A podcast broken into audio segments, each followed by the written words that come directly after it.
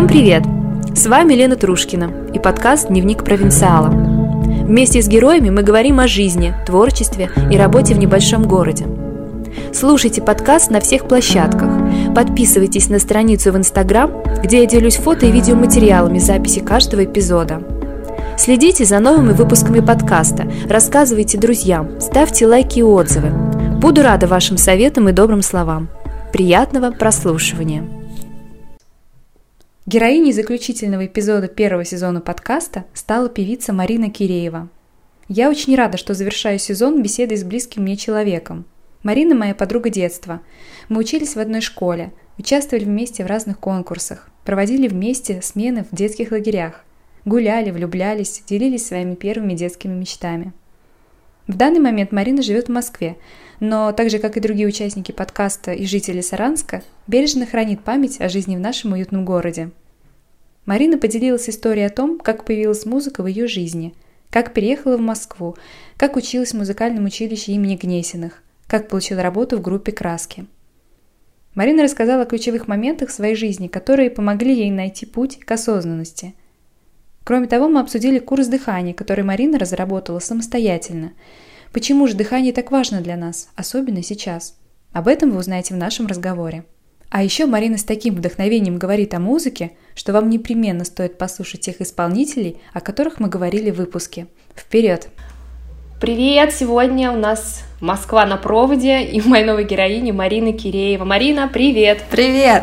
Я тебя вначале давай немного представлю, расскажу. Марина – музыкант, певица, автор песен, помимо этого педагог по вокалу, автор курса по дыханию, мама двух прекрасных дочек.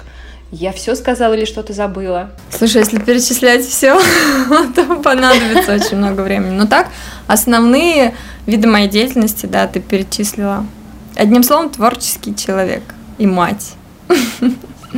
Когда музыка пришла в твою жизнь, и почему именно она стала основой твоей деятельности? Такой забавный вопрос, потому что его все время задают, во-первых, а во-вторых, мне кажется, что музыка никогда не уходила из моей жизни, и я пришла в мир, где уже есть музыка, вот, потому что у меня папа музыкант, у него был свой рок-коллектив когда-то, и они выступали, был такой у нас фестиваль классный «Взгляд назад». Ну, мне кажется, может быть, он и сейчас до сих пор, да, в Саранске проходит периодически. Сейчас не знаю, но я о нем точно, точно знаю, и многие знают и любят его. Вот, и они там участвовали. Ну и, как мне рассказывают родители, когда меня забрали из роддома, принесли домой, положили на кровать, и папа поставил «Битлз» свой любимый. Вот, с тех пор началось мое музыкальное образование, так скажем. Ну и все, понеслась потом. Душа в рай, музыкальная школа, разные-разные инструменты, вокал. Вообще я планировала танцевать, но мой партнер пошел играть за сборную республики в футбол и бросил меня. Тогда я решила, что все мужики козлы, и больше танцевать я не буду. И начала больше петь, чем танцевать. Вот. А потом я увидела программу «Пока все дома» с Юлией Началовой, где она говорила о том, где она учится. И почему-то мне это так прям запало в душу, и я про себя отметила, галочку такую поставила, что я вот буду учиться там, когда школу закончу, я поеду в Москву и поступлю в Гнесинку. Надо мной все тогда поржали все дружно, как бы друзья родителей и так далее. Сказали, что это вообще нереально, это все очень сложно, это очень дорого. Но на самом деле там бюджетных мест было всего лишь десять, причем брали в основном мальчиков, потому что мальчики везде всегда нужны в творческих профессиях, их слишком мало. А все, все остальные места были платные, и обучение было в евро и очень дорогим, действительно. Ну вот как-то так волей судьбы я все-таки туда поступила, причем десятый-одиннадцатый класс я ездила. Поезд Саранск-Москва стал для меня вторым домом, ездила, готовилась к поступлению, брала частные уроки у педагогов вуза непосредственно. И потом мы уже поступ... поехали поступать, моя мама молилась о том, чтобы я провалила все экзамены и вернулась домой, и жила рядом с ней, рядом со своими друзьями и родственниками, была под бочком. Но я поступила, к ее великому сожалению. А, ну и все, и с этих пор начался мой путь уже, ну, так скажем, профессиональный. после окончания Гнесинки, что с тобой произошло дальше? То есть уже была какая-то работа для тебя? Она началась еще во время обучения, потому что...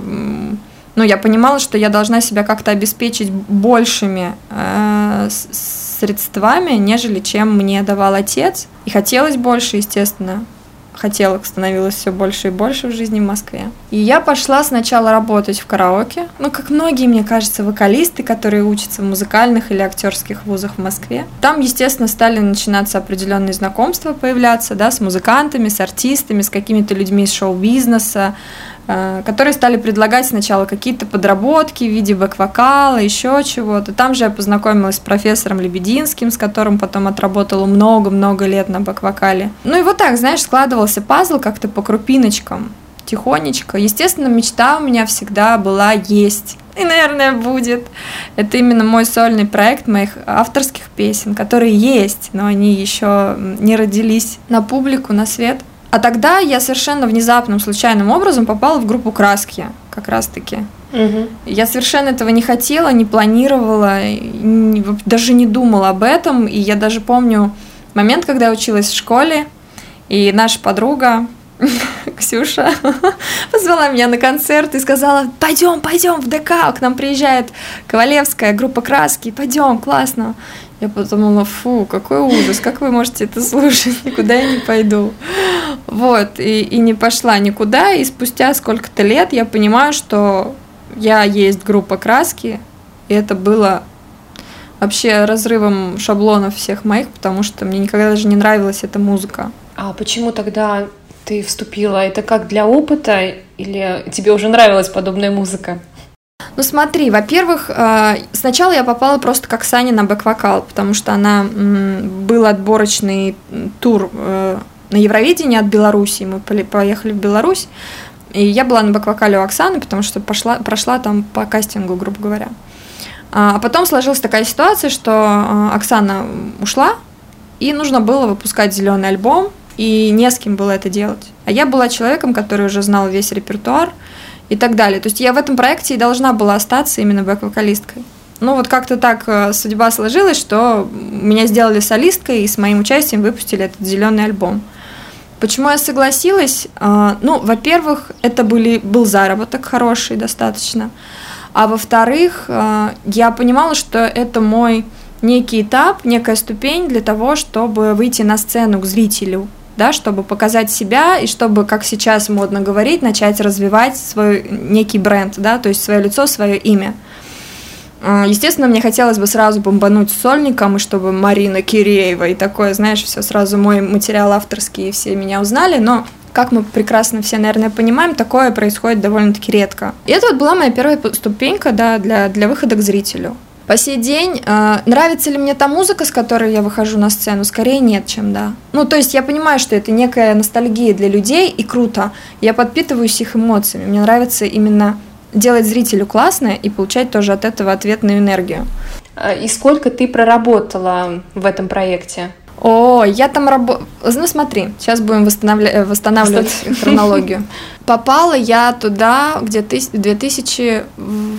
седьмом. Ну, в общем, альбом вышел в две тысячи восьмом году, да, «Зеленый».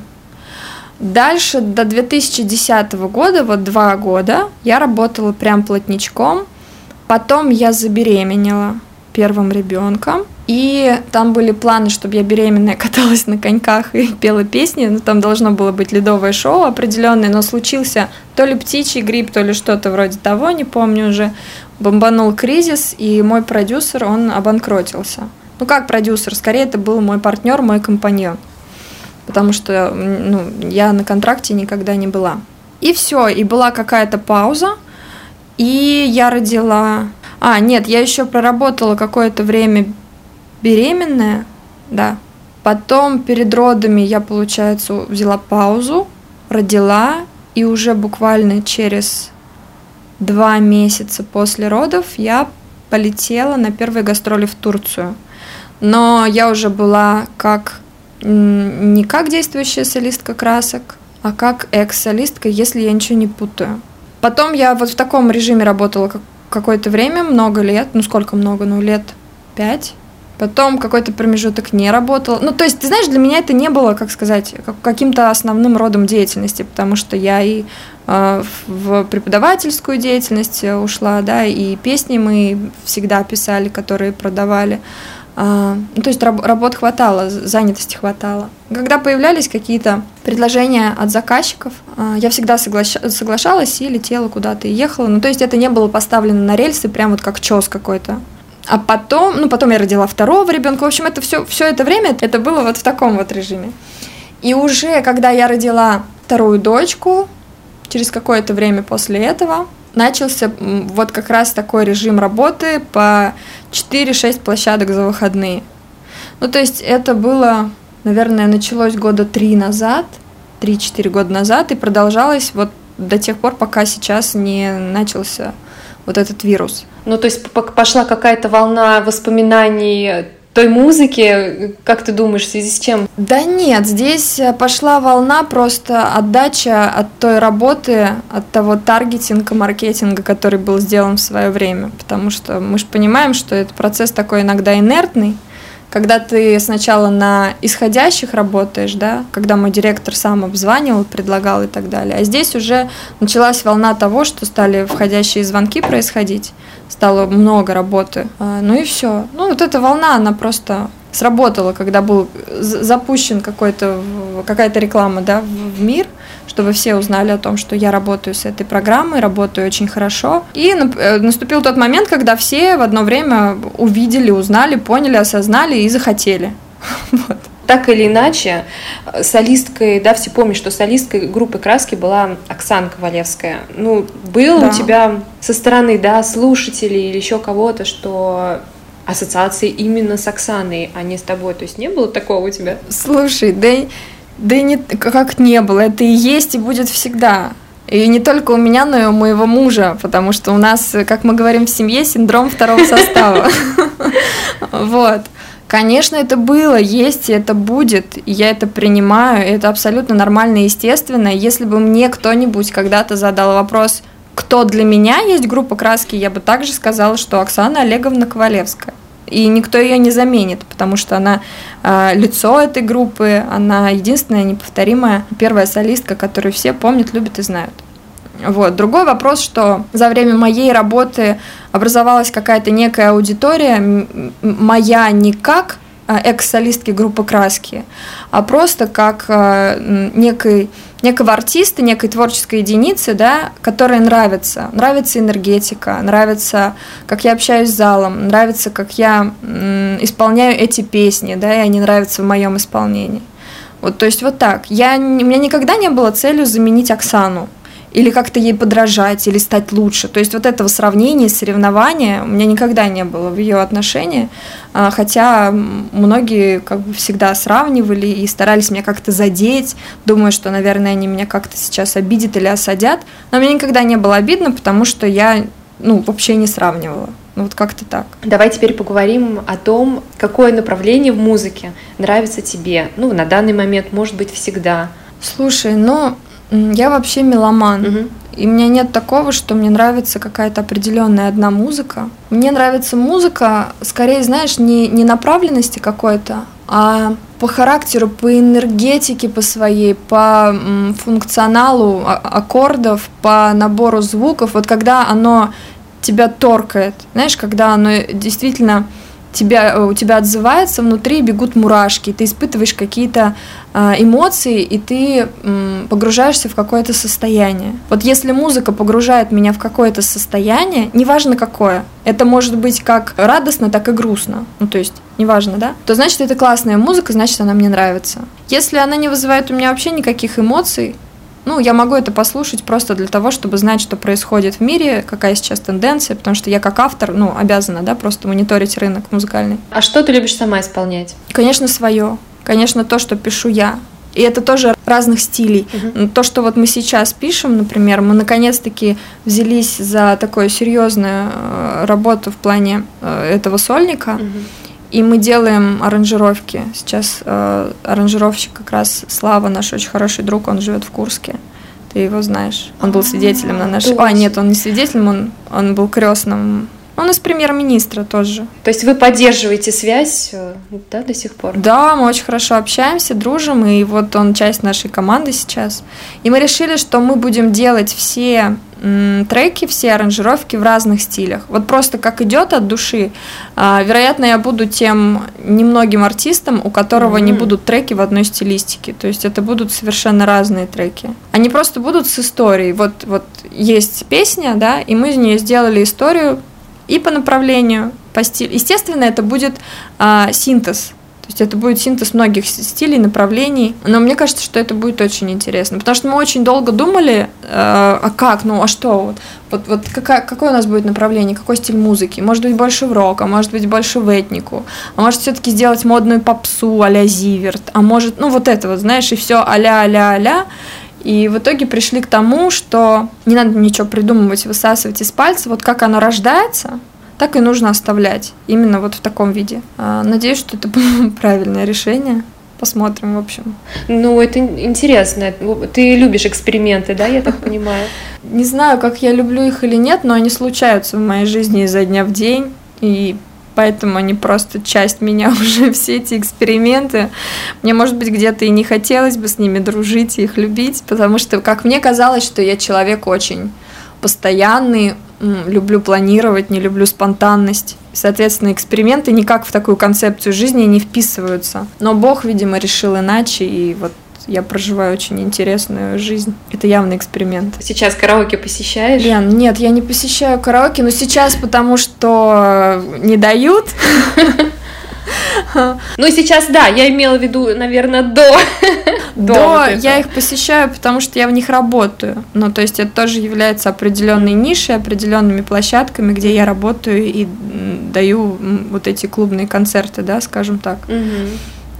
Ходить в караоке для того, чтобы петь, мне не очень подходит, потому что, во-первых, я не знаю, как это делать в трезвом виде, ну вот честно. Всю свою большую жизнь там я употребляла алкоголь, потом пела в караоке, да. Ну, как делают многие, по большому счету, они выпивают, им становится весело, они начинают релаксировать, расслабляться. Сейчас я алкоголь не употребляю, и поэтому вот эта радость караочная, она не так, не так сильно, не так явно видна. Ну и это реально портит мой голосовой аппарат, я это замечаю. Конечно, если меня кто-нибудь когда-то пригласит там на день рождения или просто встретиться там с подругами или с кем-то в караоке, я схожу, почему нет?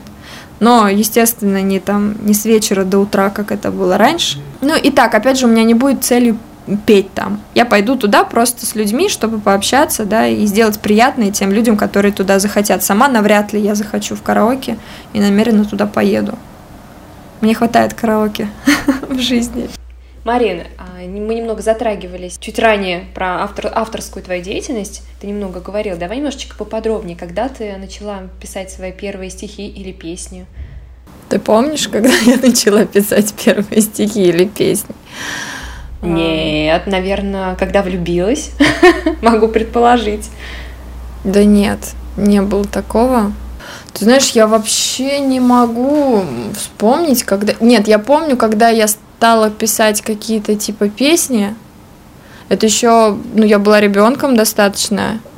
И что-то там папа мне показывал или помогал. И вообще вот, я сначала стала не, не писать песни. Я помню, я начала просто сначала подбирать песни. Ну, аккорды песен, петь их под пианино. А потом как-то вот, да, случилось так, что я просто... Мне папа показал какие-то аккорды, я помню. Пришли какие-то слова, была какая-то песня, не помню какая. Стихи я писала всегда. Ну, в смысле, когда нужно было какой-то стишок написать, там, в школе, не в школе. Я тоже это делала.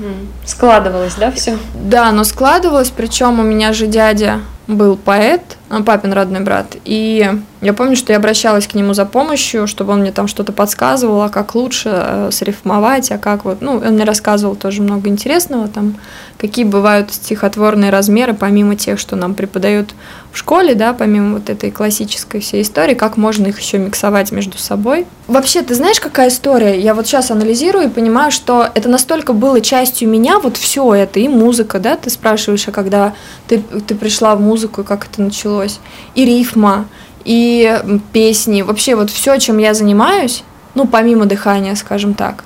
Это, пожалуй, единственное. По поводу вообще вот преподавательской деятельности, все вот это творчество, все эти творческие начинания, они просто были в меня встроены, знаешь, как некая там система операционная в комп. Поэтому я не могу найти начало. Ну, то есть, как будто начала нет вот в, этой, в этом земном воплощении, как будто я уже пришла на эту землю с, с этими навыками. А так уже прям, ну, писать конкретно музыку я начала непосредственно, когда стала получать, во-первых, задания в своем вузе, да, в котором училась. Нам нужно было там и аранжировки уметь делать, нас учили, и делать какие-то, какой-то музыкальный материал, да, авторский. Мне было уже интересно. Ну и потом уже, когда мы вдруг стали с мужем авторами, мы тогда еще не были мужем и женой, мы просто встречались и стали пробовать записывать какие-то треки, делать их вместе, писать, ну, песни. Потом стали появляться люди, которым стало это нравиться, и они стали покупать эти песни, ну, то есть как-то вот так. И потом это все вылилось в некий такой небольшой семейный бизнес, если можно так назвать. Только не с вложениями а финансовыми, да, а с, с вложениями творчества и энергии вот этой творческой, которую мы преобразовывали и продавали уже, получая за это деньги. Как сейчас происходит процесс поиска, так скажем, исполнителя? То есть вы сами ищете или они находят сами эти песни? Каким образом?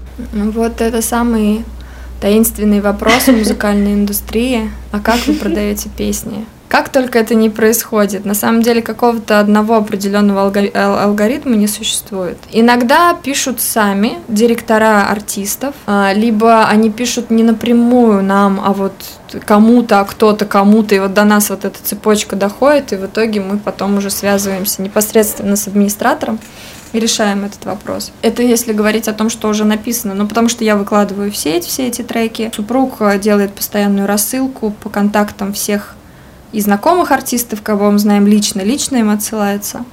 Кого не знаем, контакты всех есть в интернете, администраторов, директоров, и он созванивается и решает тоже с ним, с ними эти вопросы и высылает потом на определенные адреса тоже эти треки. Кто-то приходит просто уже зная о том, что мы это делаем, и заказывает непосредственно под заказ, под себя какие-то треки. Также заказывают какие-то компании, типа Эйвон, Арифлейм или Мэри Кей, да, вот такие. Им бывает, что на какие-то крупные мероприятия часто бывают нужны гимны. Ну и вот, знаешь, отовсюду по чуть-чуть. На самом деле здесь работает, как и, как и во всем, во всех сферах в нашей жизни, в основном сарафанное радио. Вот когда-то стали люди узнавать о том, что мы это делаем, и вот спустя энное количество лет все уже типа знают, и это уже как должное воспринимается, что вот мы знаем, что ребята пишут, и в случае чего можно к ним обращаться. А среди артистов кто это? Более молодое поколение или, наоборот, старше? Или это тоже нет статистики? Нет, Лен, мы пишем разный материал, поэтому вообще разные, разные исполнители. И дец, дети, вот как бы музыкальный театр «Домисолька», да, где учится моя старшая дочка, мы писали для детей туда. И какие-то более зрелые люди. Ну, сколько было лет нашему самому взрослому исполнителю? Наверное, лет пятьдесят, ну, где-то так, да. А как вы понимаете, что... Ну, вот, например, ты написала, да, песню, музыку. Как ты понимаешь, что вот эту песню, ну, я готова отдать на продажу, а другую я себе? Ну, вот как? Как Никак. это? Никак. Это очень сложный момент, потому что очень мало песен, которые написаны, ну, абы как. Ну, то есть, как бы вот какая-то такая песня, как правило, всегда рождается произведение как некая часть тебя все равно, и все равно это какая-то твоя история, оно такое личное отчасти. Это, знаешь, можно сравнить с суррогатным материнством немножко. Всю вот эту историю создания м, треков, ну, это у меня так, да, я не знаю, может быть, есть авторы, для которых это реально конвейер, бизнес и очень легкий процесс, для меня же нет. Когда я пишу песню, в итоге всегда, скорее. Ну, то есть я всегда спрашиваю, я выкладываю часто на свою страницу в Инстаграм и задаю вопрос, скажите, кому бы подошла эта песня, кому ее лучше показать и так далее.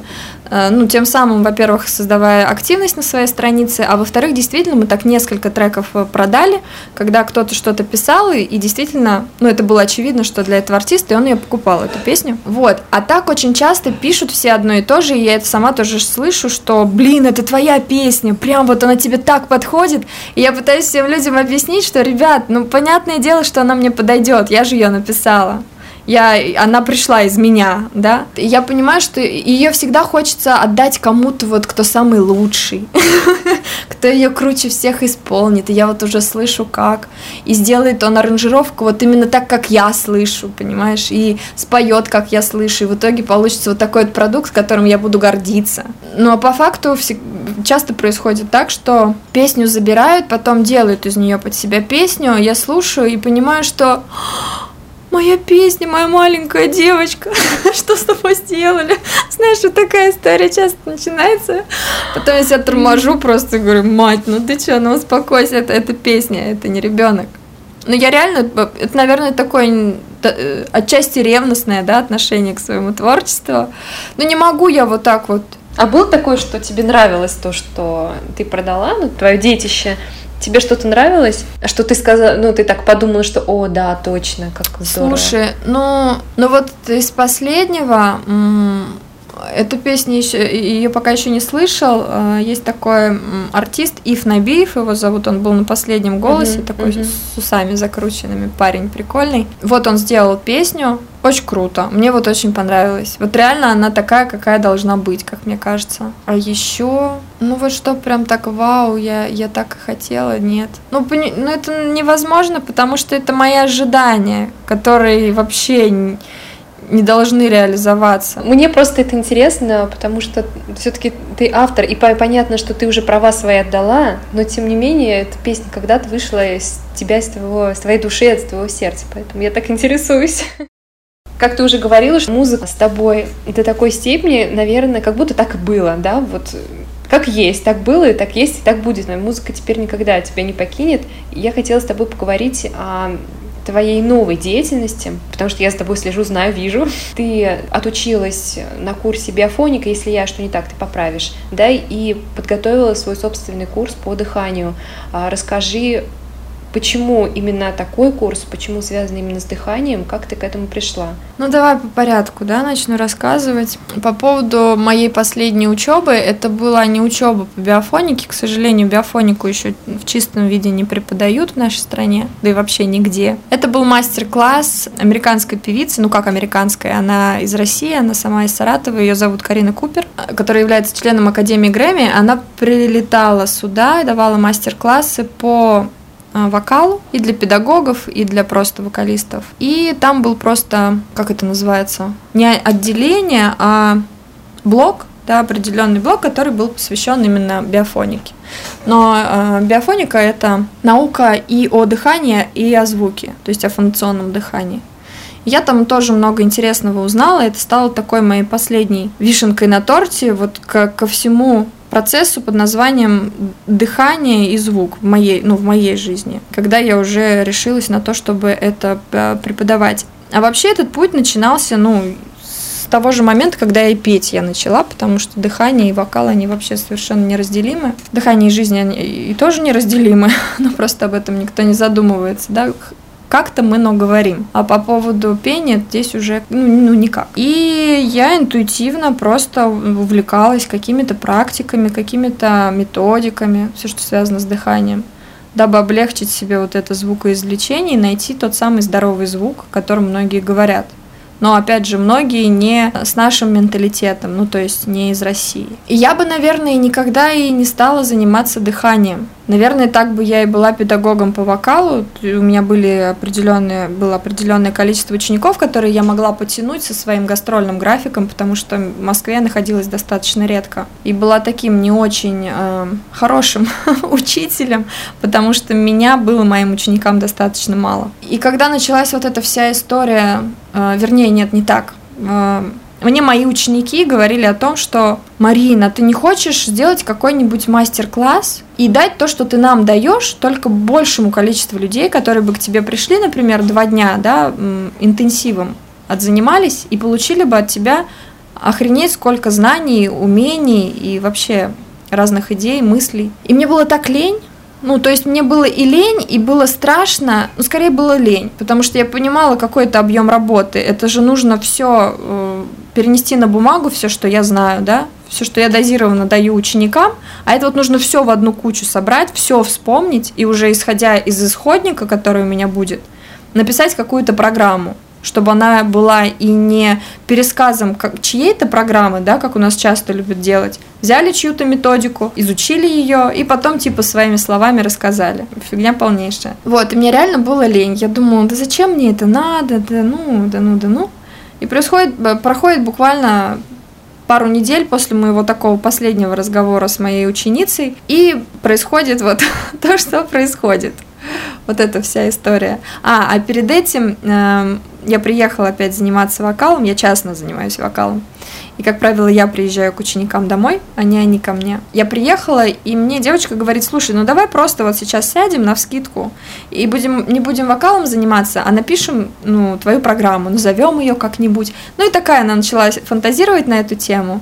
Ее, кстати, тоже Лена зовут. Я говорю, слушай, давай уже заниматься, давай сейчас будем дышать, будем петь, тра-та-та. Но нет, сегодня вот я, я хочу посвятить это занятие вот твоей программе. Ну и прям, знаешь, вцепилась, давай-давай. Думаю, ну ладно, фиг с тобой, давай. Это вот, знаешь, как когда мы говорим про какие-то проявления высшей силы, вот мне кажется, вот именно так происходит. Когда ты ничего не планируешь, ничего не хочешь, а тебе как будто зу-зу-зу-зу-зу-зу-зу, да, на ухо кто-то. Думаю, ну ладно, давай сядем и... напишем. И в итоге, знаешь, как главное начать, как говорится. Такое вдохновение поперло. Мы стали так фантазировать. Воображение работает у обеих классно. Начали писать. Все, значит, по блокам разделили. А что мы будем сдел- делать здесь? А что мы будем делать там? А она фотограф а, и перкуссионист. Ну, то есть она профессиональный фотограф и еще на перкуссии играет. У Сати Казановой на медитациях и там, ну, много mm-hmm. где. И все мы так завернули красиво, вплоть до того, что э, в конце мастер-класса, значит, мы позовем ее, ее друзей-перкуссионистов и устроим под все это со свечами медитацию классную. Вот, и она отфоткает весь этот процесс в плане мастер-класса э, все два дня. Ну, то есть там было все лакшери, все красиво, все душевно, и, и мы были в восторге от того, что мы написали. И про- проходит буквально, наверное, пару недель, и всем говорят, что все, друзья, мы все умрем, вирус шагает по планете, сидите дома. И все, и я тут бах, и расстроилась. Ну, то есть, во-первых, у меня слетели все мои концерты, во-вторых, я понимала, что я не могу больше заниматься даже вокалом со своими учениками. Объясню почему, потому что онлайн я всегда отрицала в своей жизни. Я всячески прям отпиралась от этой идеи. Я очень не люблю все эти онлайн-вещи. Я очень такти- тактильный человек. И все, что я даю, и в плане дыхания, и в плане вокала, я умела объяснять только вот на себе, грубо говоря. Показать, дать потрогать, потом ткнуть куда-нибудь, сказать, вот как бы вот здесь вот надо что-то сделать и тоже трогать человека. А здесь у меня вырубили мой основной орган чувств, и я почувствовала, что я совершенно бесполезный человек, вообще существо на этой планете, я теперь больше ничего не могу. И плюс к этому, ко всему, еще то великое, что я написала, значит, с Леной буквально две недели назад, стало вдруг никому не нужным и вообще нереальным, потому что, ну, какой интенсив два дня, где, куда, с кем, ну, все. Естественно, перв... сначала я, как все э, самые обыкновенные люди, погружи... погрузилась в уныние, в грусть, тоску, все, жизнь, боль, все плохо. Ну, и благо как-то, ну, наверное, не знаю, я научилась по жизни быстро проживать вот эту горечь и выходить из этого состояния и думать, а что же сделать-то, как, как, как мобилизовать себя, что предпринять, что придумать. И здесь же сразу, ну, во-первых, естественно, я, мне пришлось просто принять эту онлайн-тусовку всю и сказать своим ученикам, что теперь мы занимаемся онлайн. Попробовав несколько раз, я поняла, что хм, не так уж это и плохо.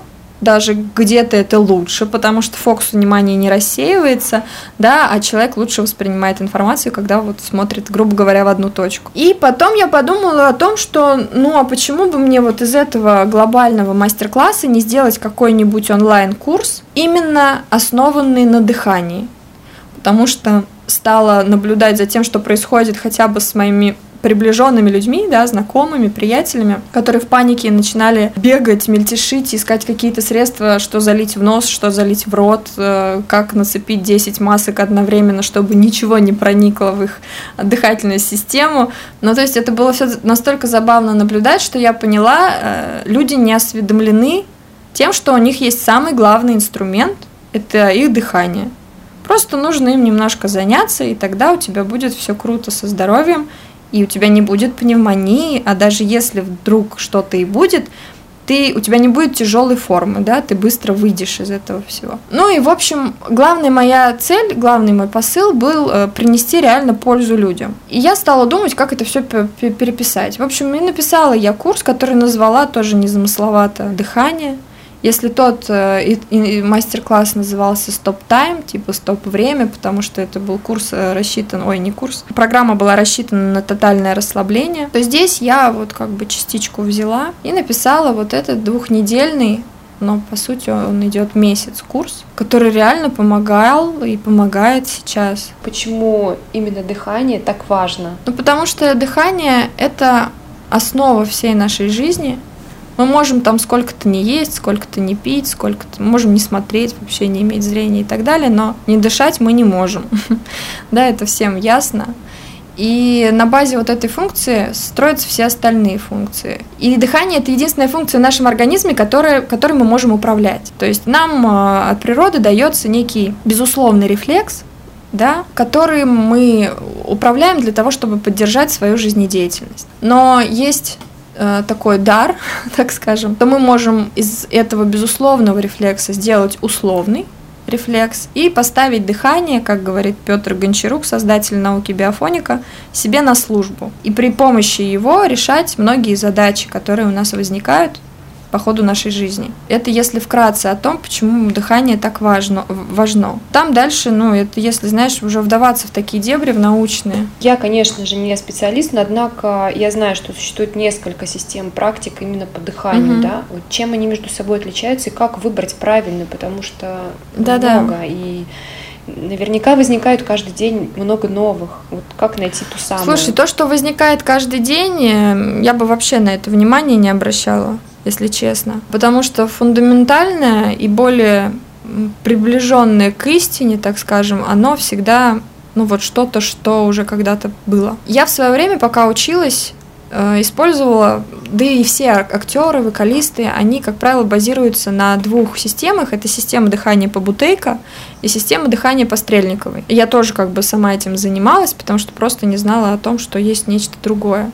Но у меня бывало, что оно заходило, а бывало, что делало только хуже. Ну и я как-то не особо поэтому этим увлекалась.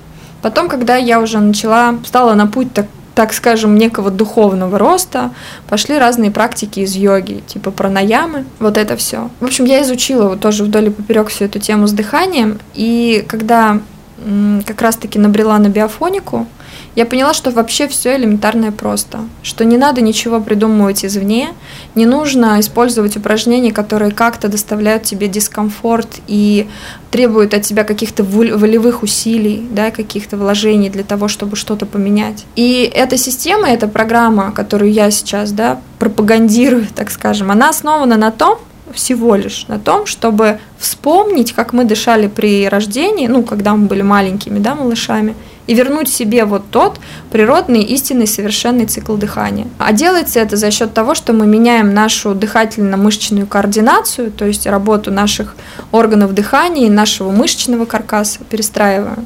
И все. И делаем это реально с наслаждением. То есть все упражнения, которые я даю, они не приносят дискомфорта. Ну, понятно, что с непривычки где-то что-то там может как-то... Но мы не насилуем себя. Да? То есть это возможно делать в полностью расслабленном состоянии. Это может делать каждый, и ребенок маленький, и старик. У этого нет противопоказаний, не может быть никаких побочных явлений. То есть это... реально такая деликатная, корректная, совершенная система. И вот этих всех «ой» быть не может. Тем более, что я убеждена на сто процентов, что дыхание – это не шутка. И все равно, занимаясь этим, нужно серьезно относиться к процессу и нафиг какие-либо эксперименты. Если ты хочешь что-то более, более, как сказать-то, серьезного, как тебе кажется, ну там... тоже холотропное дыхание или тот же Бутейко, то я рекомендую это делать э, со специалистом. То есть это прямо находить себе наставника, учителя, э, желательно вообще с медицинским образованием, и начинать фигачить. Там либо в сторону увеличения углекислого газа, либо в сторону его уменьшения. Да? Потому что они все имеют ряд противопоказаний. И все, что говорят сейчас, сейчас очень много разных курсов, э, которые делают и по дыханию в том числе, и типа, это можно всем, да нет, это нельзя всем, это все имеет ряд противопоказаний. Все, что как-то противоречит природным каким-то циклам, все имеет противопоказания и все может давать побочные эффекты. Плюс я реально убеждена в том, что сапожника без сапог быть не должно. Если вы идете к человеку, который преподает дыхание, он, на дыхании должна строиться вся его жизнь. То есть это реально вот эта красная нить, которая проходит через его жизнь, дает ему что-то, и он при этом жив-здоров, как бы прекрасно себя чувствует, прекрасно выглядит. Да, вот просто можно посмотреть на человека, вот узнать у педагога, а чем он живет, а как что, и уже делать вывод из этого. На самом деле дыхание до такой степени нам кажется естественным, что мы о нем, по сути, и не задумываемся. Задумываемся только тогда, когда, наверное, заболеем, да, там, связаны с нашими легкими и так далее.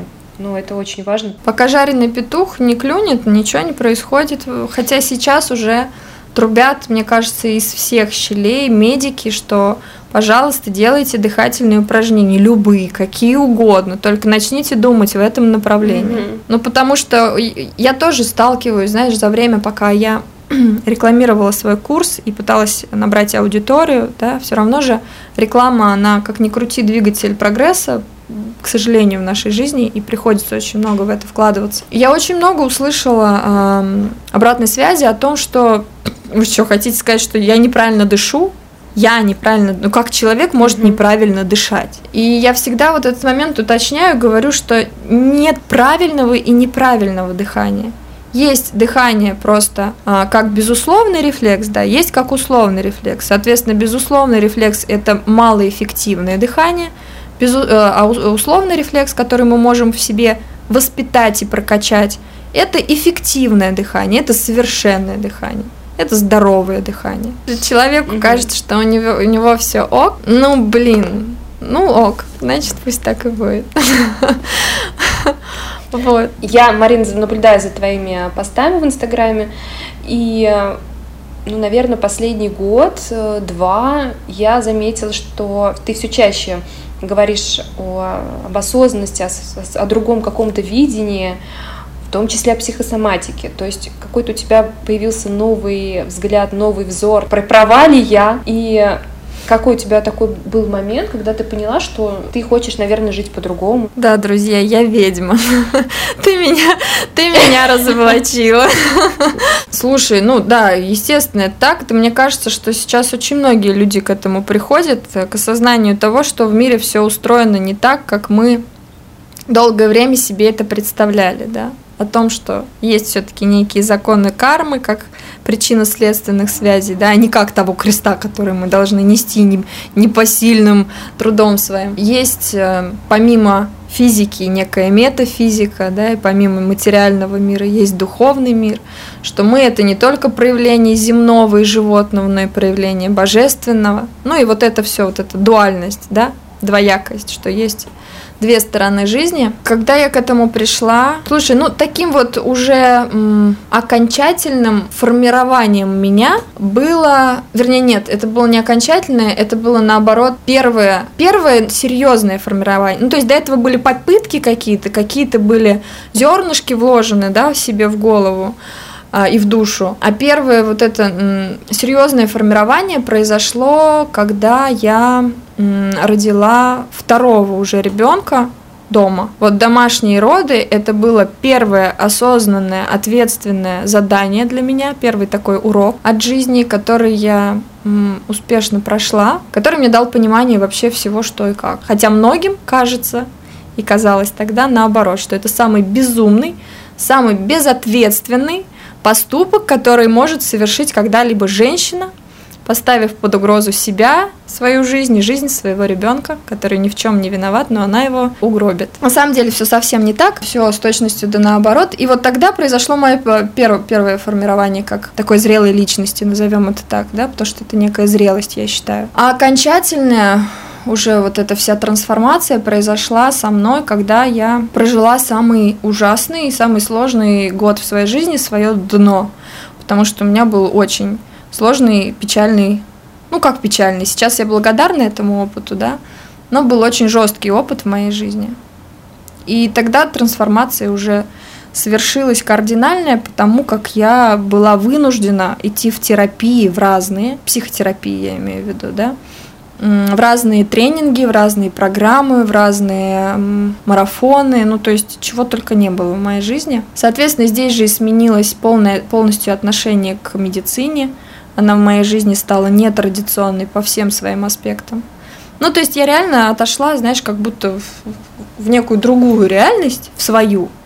Окружила себя совершенно другими ценностями, совершенно другими какими-то нравственными моментами. Стала другая мораль моей жизни. Ну, то есть все поменялось, совершенно все. Но, безусловно, все это, про, все это произошло после такого основного урока. Как ты думаешь, человеку придется всю жизнь, да, вот проходить некие трансформации, то есть нету конца, нет пределу для исследования себя? Конечно, но это наша эволюция. Это наше развитие. Если придет этому конец, мы начнем деградировать. Понимаешь, человек – это такая субстанция, что мы либо идем в развитие, либо мы начинаем деградировать. То есть найти, поймать вот эту золотую середину и балансировать, как на борде, не получится. Поэтому я на сто процентов mm-hmm. уверена в том, что да, всю жизнь.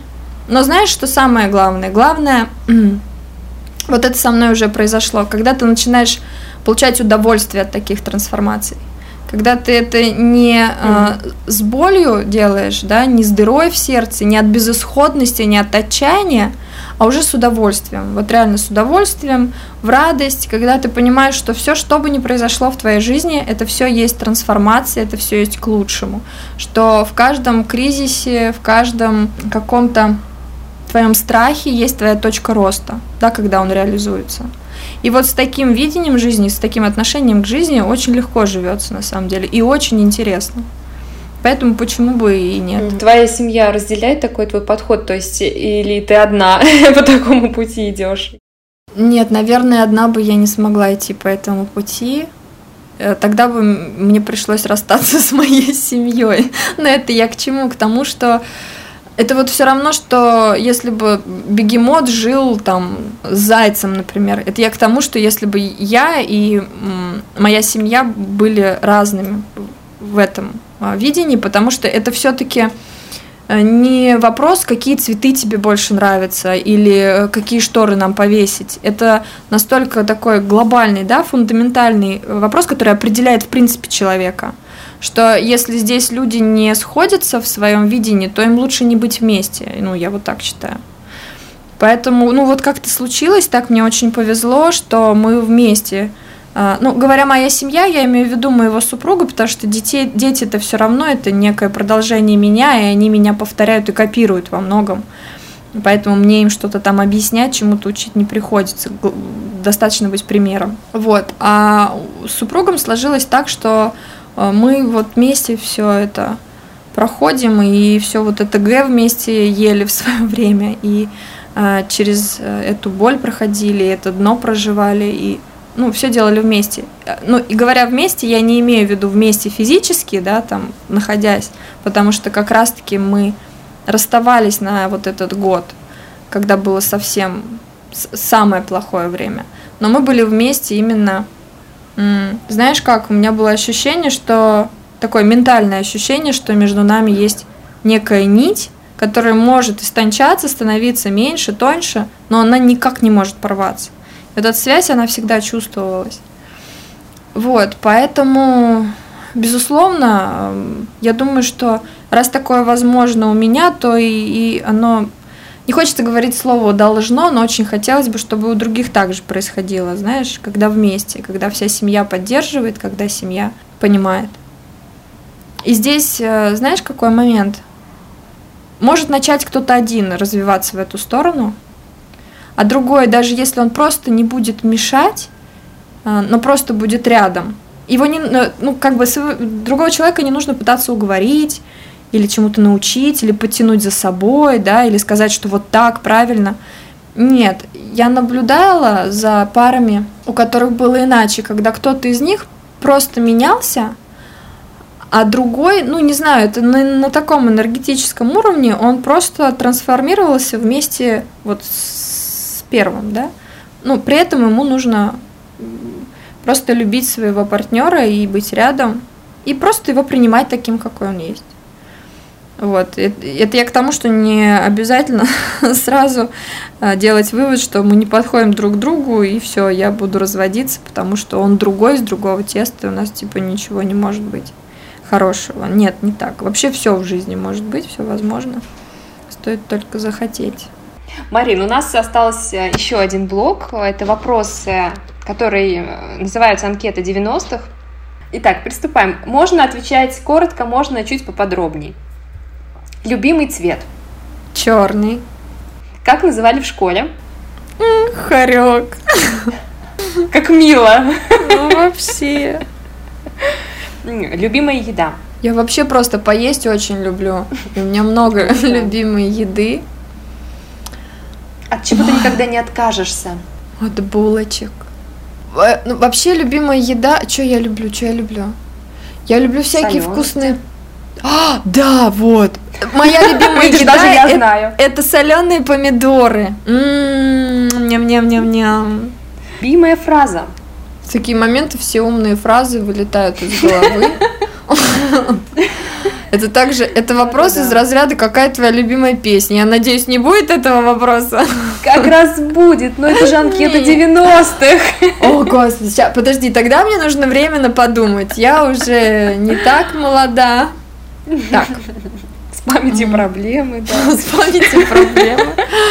То, что я очень часто говорю в своей жизни, что восприятие определяет реальность. Это мне всегда дает очень многое. Ну, осознание. А личность, которая тебя вдохновляет на данный момент?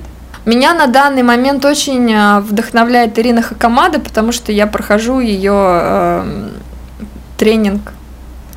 Вот. А, как, а какой тренинг?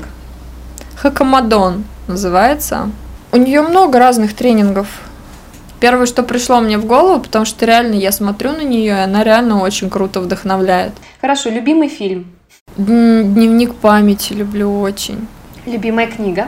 Ну, это серия книг «Трансерфинг реальности». Это прям вот как настольная книга. Можно перечитывать, переслушивать миллион раз. Ну и сейчас моя любимая книга — это книга, которая так и называется «Биофоника». Мне кажется, это прям как Библия, она лежит у меня, и я все время там что-то перечитываю.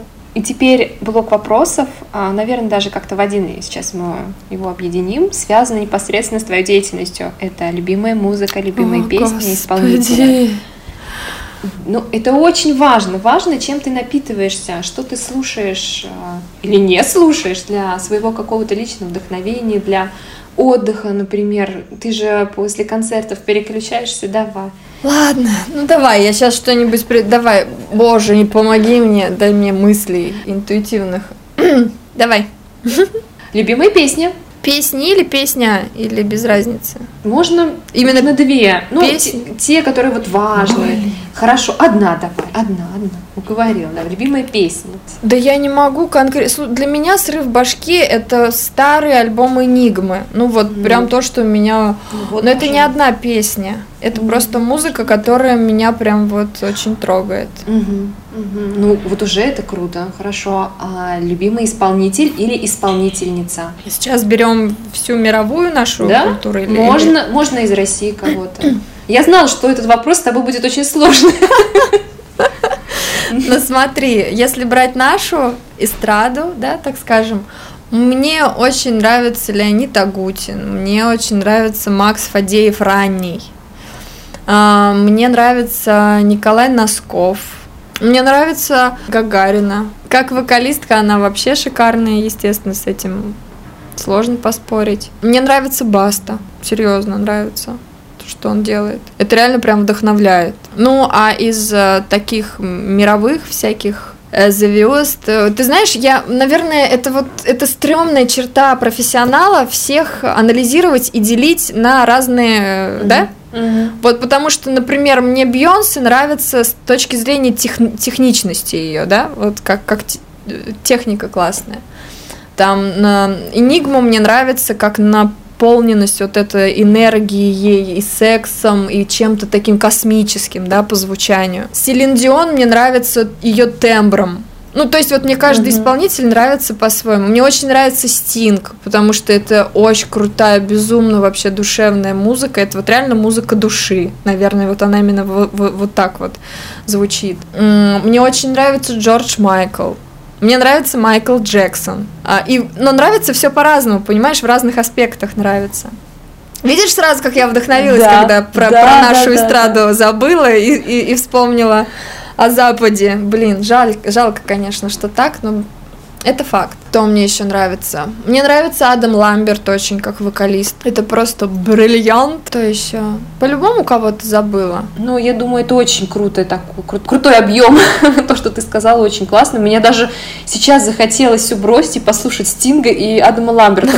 Потому что я, сколько мы с тобой дружим и общаемся, я не знала, что тебе какие-то из них нравились. Оказывается, мы с тобой разделяем. Как оказывается. Серьезно? Да. Ну, Адам Ламберт, Стинг, это вообще... Майкл Джексон, это понятно, как бы тут без разговора. Но при этом, это если мы говорим о таком а, уже подходе взрослым, зрелым, mm-hmm. когда мы рассматриваем музыкальную культуру как нечто созидательное, для чего-то нужное, да?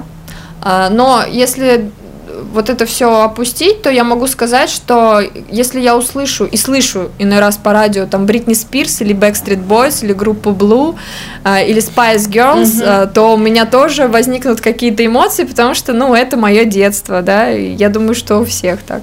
Да-да-да. Вот так. У тебя два видения, да, просто как слушателя. Не два. Их вообще гораздо больше. Как слушателя... как э, музыкального критика, как артиста, как музыканта, э, как педагога. Там, короче, столько составляющих. Вот mm-hmm. я сразу со всех этих сторон всегда... Э, это вот мы с, с супругом тоже, когда анализируем все это, слушаем кого-то, он говорит: господи, я мечтаю послушать артиста или какой-то трек просто как обычный человек, как обыватель. Вот просто послушать и понять, мне нравится или мне не нравится. Но нет, мозг же, он начинает все раскладывать по полочкам, анализировать, делать какие-то там выводы, знаешь, дебет с кредитом сводить, вот это все. Ну, короче, поэтому ответить на этот вопрос мне крайне сложно. Еще один вопрос, который я задаю всем. Ты прожила свою сознательную жизнь в Саранске, да, до восемнадцати лет? Мы тут недавно считали, и оказывается, что я вообще плохая девочка. Оказывается, мне было шестнадцать, когда я поехала в Москву. шестнадцать. И есть ли у тебя в Саранске любимое место? Или несколько даже? Ой, у меня много. Вообще, Давай. долгое время в Саранске моим любимым местом была моя школа. Наша школа. И первое время, даже приезжая в Саранск, я всегда туда ходила. Но потом в один прекрасный момент поняла, что... она уже не та, и, или я уже не та, ну, в общем, все же поменялось, правильно? Вот, а так у меня даже был период э, каких-то, когда сложные были моменты в жизни в Москве, когда я только тут начинала, да, свое проживание, я приезжала домой и ходила вот по тем улицам, как я шла в музыкальную школу, как я возвращалась домой, и вот каждая дорожка, каждый там кирпичик, бордюрчик всегда столько воспоминаний приносили, и все это было очень-очень, ну, короче, питало прям, наполняло меня. А, ну, и самым крутым вообще для меня местом по сей день являются дома моих подружек. Пятерка тебе за такой ответ. Потому что, но именно те дома, где они жили, ну, как бы, да? Родительские дома. Родительские дома. Да, потому что я-то все равно приезжаю в родительский дом, как ни крути. А вот они, некоторые, меняли свое место жительства. И вот это, да, там столько воспоминаний вообще и столько всяких эмоций. Ой, ну и, безусловно, бабушки. Бабушки. Ну, короче, вот все, где душевно, где тепло, где уютно, где любят. где комфортно, где тебя всегда поймут и примут, и встретят. Конечно, это все только вот в Саранске, и только до тех пор, пока все те люди живы, с которыми меня все это связывает. Потому что я прекрасно понимаю, что если бы этих людей не было, ну какие-то люди по-любому уйдут, да, если взять там моих бабушек, родителей, не моих ровесников, то уже станет меньше, да, и уже приезжая в Саранск, у меня будет меньше мест силы и меньше мест, где э, мне захочется под, как-то подпитаться, расслабиться и побыть самой собой.